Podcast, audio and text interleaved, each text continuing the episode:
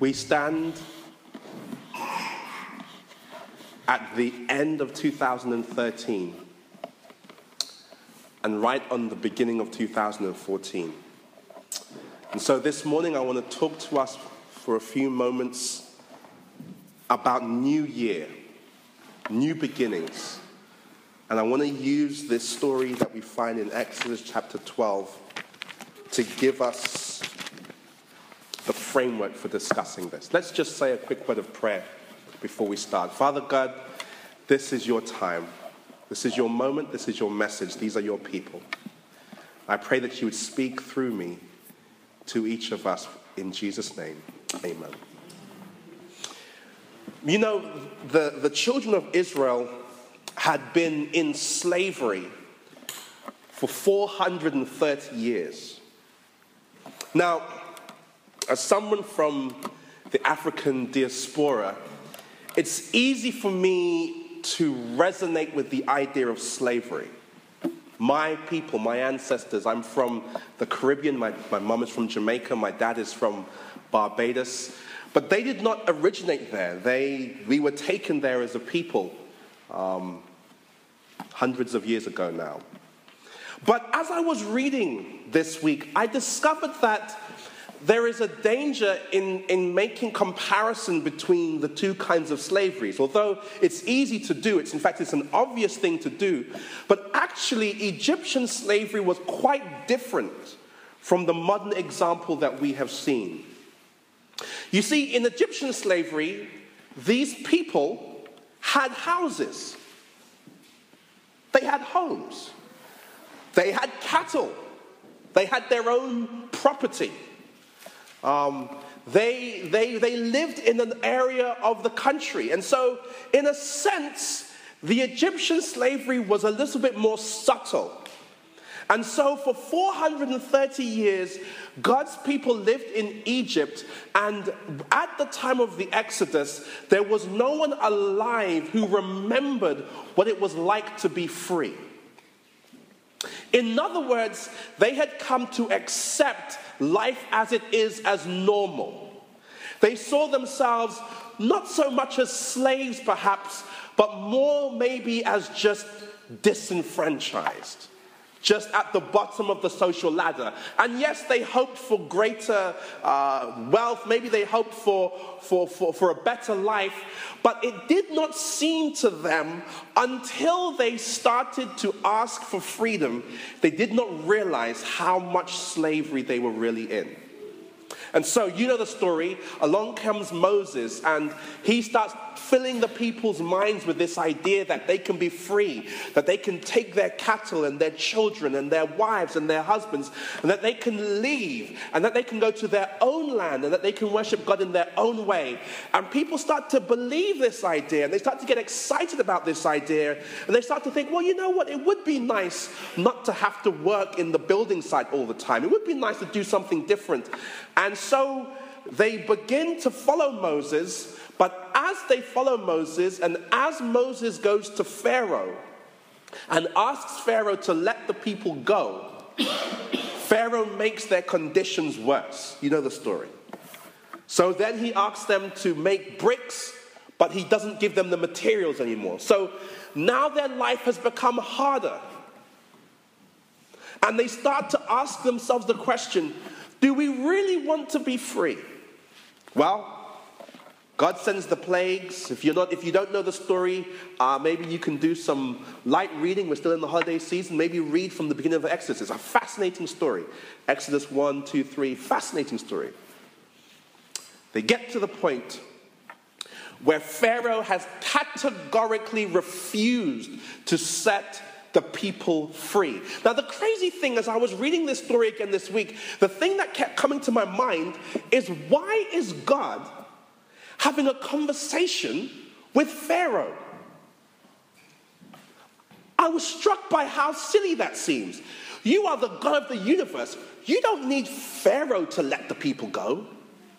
You can just make them, you can click your fingers and they can disappear. They were in Egypt and now they're in Canaan, right? You can do that. We know he can do that because in the New Testament, you remember the, what happened with Philip. He was there on the road, he was talking to someone, and the next thing you know, he was way down the road. God doesn't need Pharaoh to let the people go.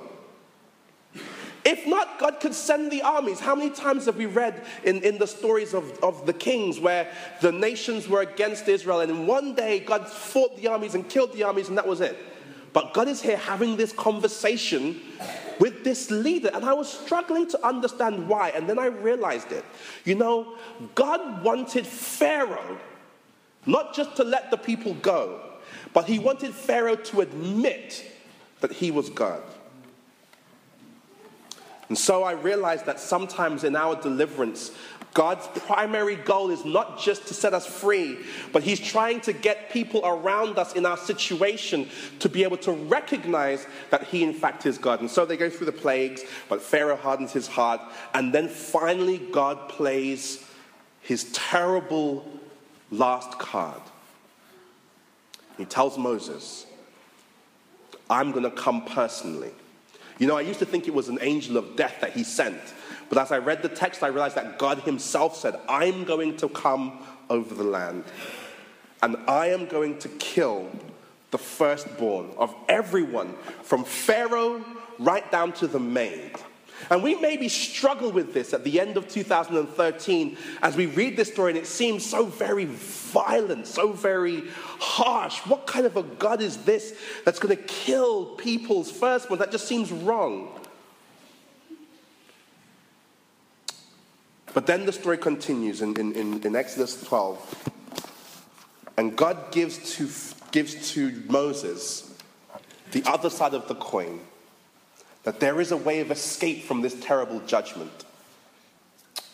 Exodus chapter 12, verse 1, it says, Now the Lord said to Moses and Aaron in the land of Egypt, This month shall be the beginning of months for you. It is the first month of the year to you.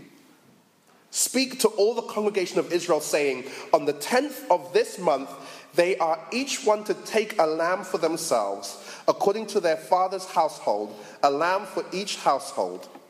Now, if the household is too small for a lamb, then he and his neighbor nearest to his house are to take one according to the number of persons in them.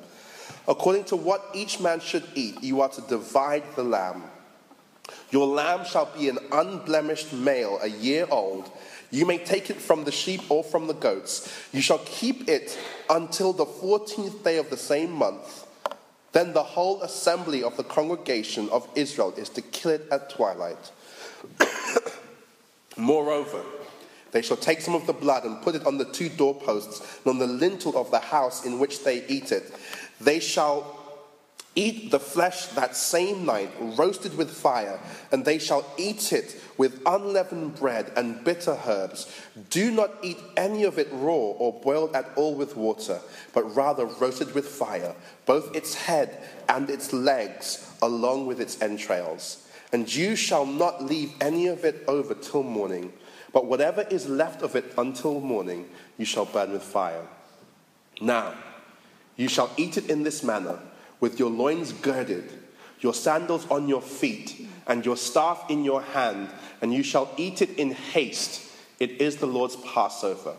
For I will go through the land of Egypt on that night, and will strike down all the firstborn in the land of Egypt, both man and beast, and against all the gods of Egypt I will execute judgments. I am the Lord.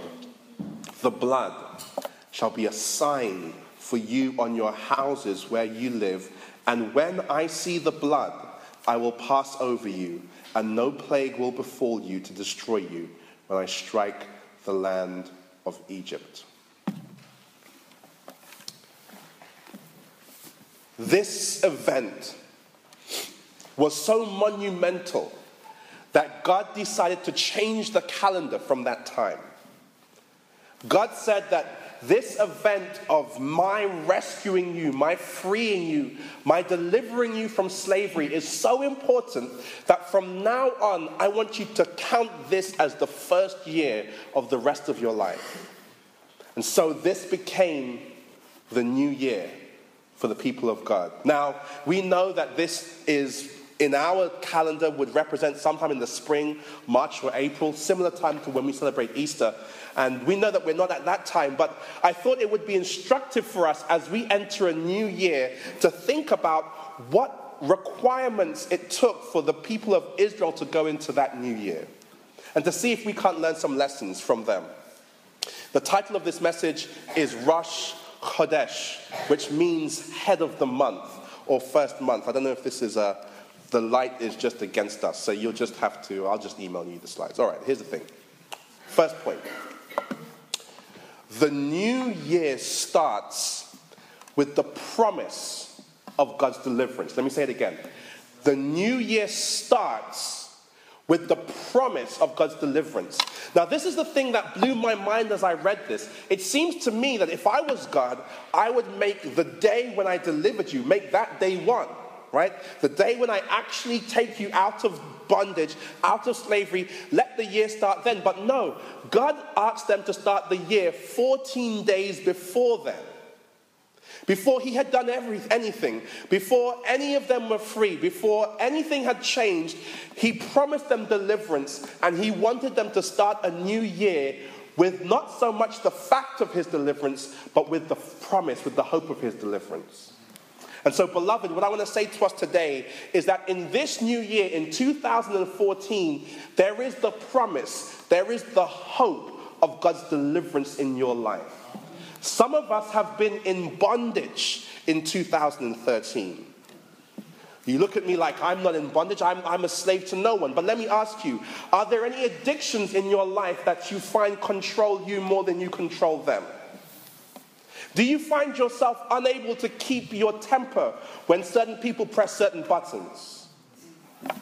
Are you a slave uh, to, to money? Are you so consumed by creating wealth that it's the only thing you can think of and you put your health at risk just to earn a few more pounds? Are you a slave to relationships? Are you in a relationship that's unhealthy, whether it be a romantic one or even in your family, and you can't live free for worrying about what that person will say or think or do, and they keep you almost at ransom? We all are slaves in one way or another. Some of us this year have been slaves to sickness. Some of us have got, have got ill. Some of us right now are wrestling with some things in our body, some diagnosis from the doctor that we don't want to share with anyone because it's so, it's, it's almost like a, if it's not a death sentence, it's a life sentence. In other words, we'll never get better, so they say. And so we come to the end of this year, and as we look into 2014, beloved, what you need to know is that God is promising you deliverance.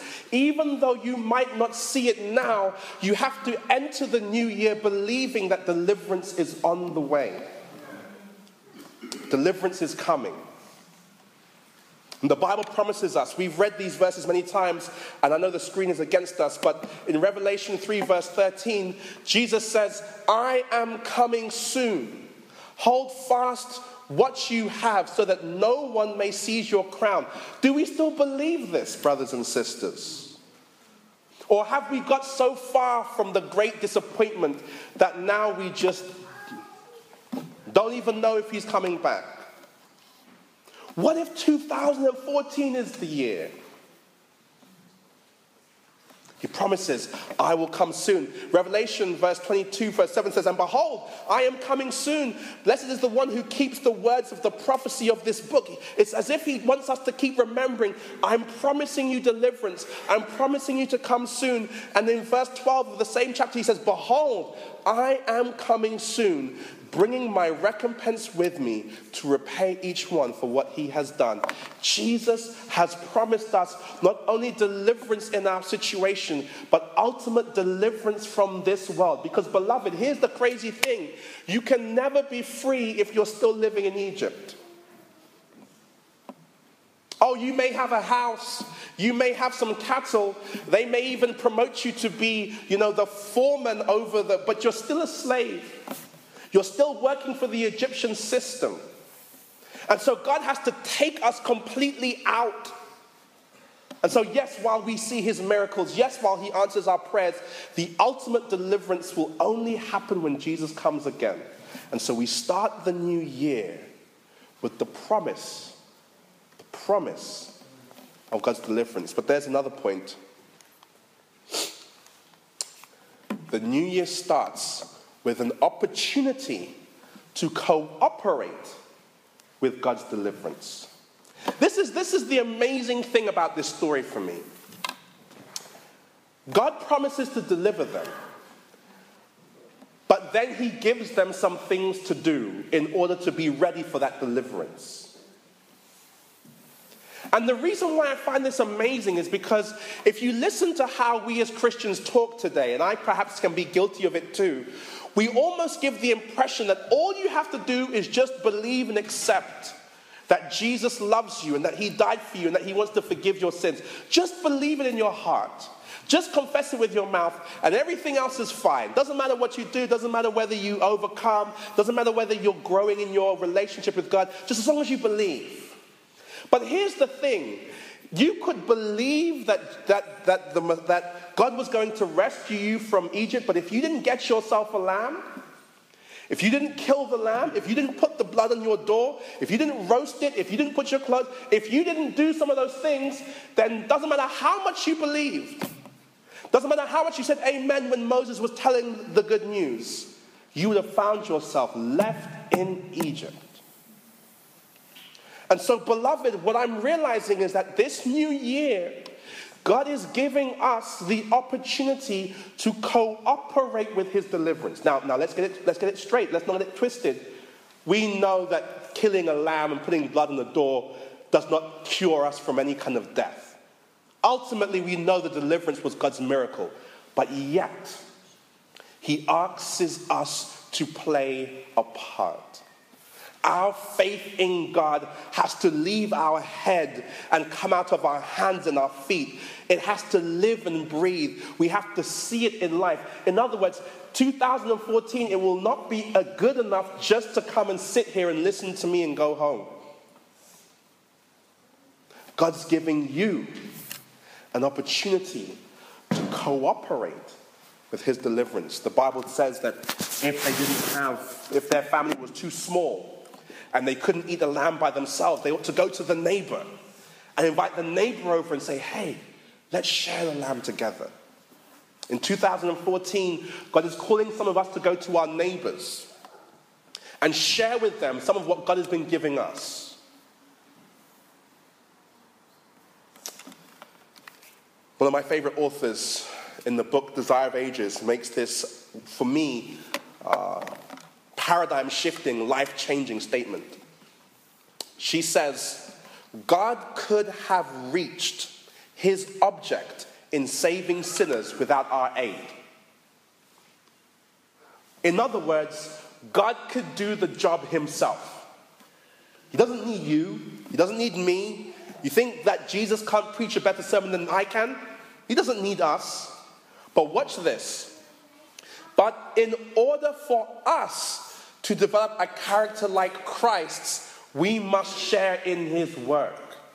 Why is God inviting you to cooperate with his deliverance? Not because he needs your help, but because he wants to give you the opportunity to develop a character like his. She continues, in order to enter into his joy, the joy of seeing souls redeemed by his sacrifice we must participate in his labors for their redemption. You know, they say if you're planning to get married to someone, you should share some shared interest, you should have some hobbies. Now, let me tell you a story. You don't know this, but I could have been Andy Murray.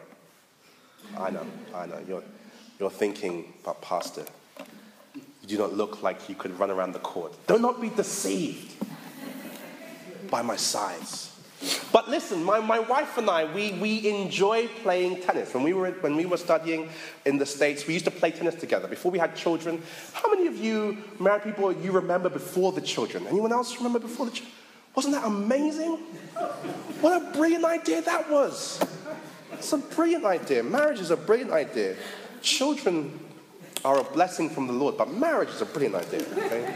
Some of you, your children are grown up and gone, and you are praising the Lord every day. Uh, but, uh, but anyway, uh, for, for, the rest of us, we, we, we, we, we love you, children we wouldn't be without you. But anyway, before we had kids, when we could just get up at any time in the morning and decide, let's go play tennis. So we used to go play tennis and we used to play together. And, you know, my wife's quite good, you know, and we used to enjoy it. But we haven't played for years now. We haven't played for at least two years. Did I tell you that my oldest daughter is two years old? We haven't played for at least two years. But this, this holiday season, we went down to Cornwall with the rest of my family, and we were at this uh, uh, sort of place, and there was a tennis courts nearby. And, you know, we were there with the aunties and uncles. Thank God for aunties and uncles who can watch the kids for a moment. So we had them watching the kids, and we went to play tennis. And you know what? We still had it. We still, you know, you know, now, you know, you think we're not Andy Murray and Serena Williams, but we know we still had it. We, we enjoyed ourselves. And here's the point we have a shared interest. We are both interested in, in playing tennis. It's one of the many things that binds us together. Here's the point if you're in a relationship with someone and everything they like you hate, and everything you like they hate, you're going to have a very difficult relationship. I, wasn't, I, I didn't mean to talk about this, but let me help someone right now in a marriage. If your marriage is getting a bit, you know, Try to find some things, remind yourself of the things that you used to enjoy. You know, whatever it was, find, and if you can't think of anything, because it was the 70s and they don't do that no more, well, find some new ones. make some new, make some new hobbies. Do something together, right? Shed interest. Here's what she's saying. If you're going to spend eternity with Jesus, how's that going to work if the thing that he enjoys the most you don't like? And she says, if we're going to enter into the joy, what is the joy of the Lord? The thing that gets Jesus excited is seeing people saved by his sacrifice. When he sees people who were lost and alone and hopeless, without faith, without anything, and they start to, to believe and they start to change, oh, that gets him really excited. And so she says, and she's just saying what the Bible is saying, we need to start learning to be excited about that now. So in 2014, God's going to call you to be involved in his deliverance.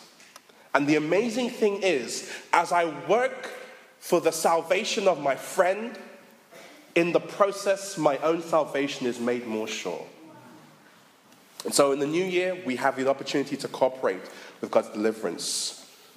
Um, but finally, in the new year, there is an opportunity for a new experience with God's deliverer. In the new year, there is a new opportunity for an experience with God's deliverer. Here's the amazing thing about this. So they get this lamb and they cut the lamb's throat and they put the blood on their doorposts and on their lintel and as I was trying to understand, what is the word lintel? I don't know, in whatever language you read the Bible growing up. I read the King James Version. They used to talk about the lintel. What's a lintel? I don't know. I did a little digging. I realized the lintel was a small window that they used to have over the door so that you could see out to see who was knocking at the door. Right? Today we have those tiny spy holes. Do you have that in your door? Have you been there? The door, you knock on the door and you're like, who is it? And the person's face is all like round and moony, and, and they're looking in too, so you're looking at their eye and they're kind of embarrassed. Back in the day, they had a, a small window, and that's what they call the lintel. Here's the amazing thing they were supposed to put the blood over the lintel. In other words, in the new year, you're supposed to see through the blood of Jesus. Everything from the outside ought to look different now because the blood of Jesus is over the lintel. The blood is on the doorpost. That means things that come out of the house and into the house must walk through the blood of Jesus. That means for some of us this new year, there are some people who we need to pray for. We need to invite them to, to, to, church and Bible study, but we might not need to be hanging out with them anymore. If they can't come into our lives through the blood of Jesus, then maybe they shouldn't be coming in at all. Do you understand what I'm saying? if, if what they are leading you to do is so at odds with the God's sacrifice for you, then maybe if we have the blood over the house, we can't, you know, the only people who come in here are people who come in under the blood. So maybe there are some phone numbers, young men, young ladies, that you need to block. You know, you, you know, you just need to say, I'm going to pray for you, but I might not date you. Is that okay? Can we do this? Is it, is, it, is it okay to pray for people that we can't actually have intimate relationships for? There might be some job offers that you have to say, mm, it's, it's tempting, but I'm not sure this job can fit in the door through the blood of Jesus. I'm not sure this job can come in through Jesus. I'm not sure. In the new year, we see things differently. But this is the next thing. After that, they come, they burn this lamb, they roast this lamb, and they eat the lamb. So the lamb's blood is on the door, but now they're eating the lamb. Not only that, they're eating the lamb with flat, unleavened bread. Jesus says in the Gospels, John says of Jesus, the next day he saw Jesus coming towards him and said, Behold, the Lamb of God who takes away the sin of the world. In other words, Jesus is the true Lamb. Jesus also said about himself, I am the bread of life. Whoever comes to me shall not hunger, and whoever believes in me shall never thirst. So, watch this. They're eating Jesus wrapped in Jesus. Now, let me help you to understand this. Uh, this is going to help some Adventists. Some of us, if we're just honest as Adventist Christians, we love meat, even though we're supposed to be vegetarian. but we love the meat of the Bible. Oh, you can't do anything to get the blood pumping of some Adventists, than have a good Bible study debate. Oh, that makes us excited. We just spent a whole quarter studying the sanctuary. It's meat. Some of us love that sort of thing. But here's the thing you have to eat the meat wrapped in the bread. What is the bread? The bread is the simple story about the life of Jesus. Here's the point I'm trying to make. In 2014, we have to learn how to how all of the things we believe from this book make sense in Jesus. Let me help someone. You're looking like you don't know I understand. Listen, there's no point in keeping a Sabbath if you don't understand what that says about Jesus. No point. You cannot watch all the TV and not do all the work you want. If that's not wrapped in Jesus, it's pointless. There's no point in, in thinking that you understand all the prophecies and which president and which religious leader is doing what not, but you don't understand what that has to say about Jesus. It has to be wrapped in Jesus. And if you have too much meat to fit in your sandwich, then take some of the meat out and have more Jesus. But there was one other element. They had to put bitter herbs in this wrap that they were eating. The meat, the bread with bitter herbs. Beloved, in 2014, we need to learn how to fit the bitter experiences of our life into our faith, into our understanding of Jesus. Here's what troubles me about many of us we seem to have two brains we have the church brain and we have the normal brain. And so sometimes I find myself, even, and others of us saying things that to me don't make sense. Like when people have suffered real pain and loss, we say things like, well, you know, God knows what's best. Now, now, now I understand what we're meaning, but really? When I've just lost the most important person to me, oh, God knows what's best. Sometimes we can come across as callous when, when we look at the things that are happening in the world, like in Syria. And rather than thinking, oh my goodness, those poor people, we think, well, signs of the times. And the reason we do this, beloved, I believe, is because we, we, we have a hard time putting our bitterness into our faith. In other words, we think that if we really have faith, if we really know the truth, then everything should be happy all the time. Sunny, sunny, sunny, happy, happy, happy. You know, jazz hands all the time, everything's just good. And so we, we, we almost don't admit to struggling. But in 2014, we're going to learn, have to learn how to eat the meat, yes, wrapped in the bread, yes, but also with the bitterness of our experiences.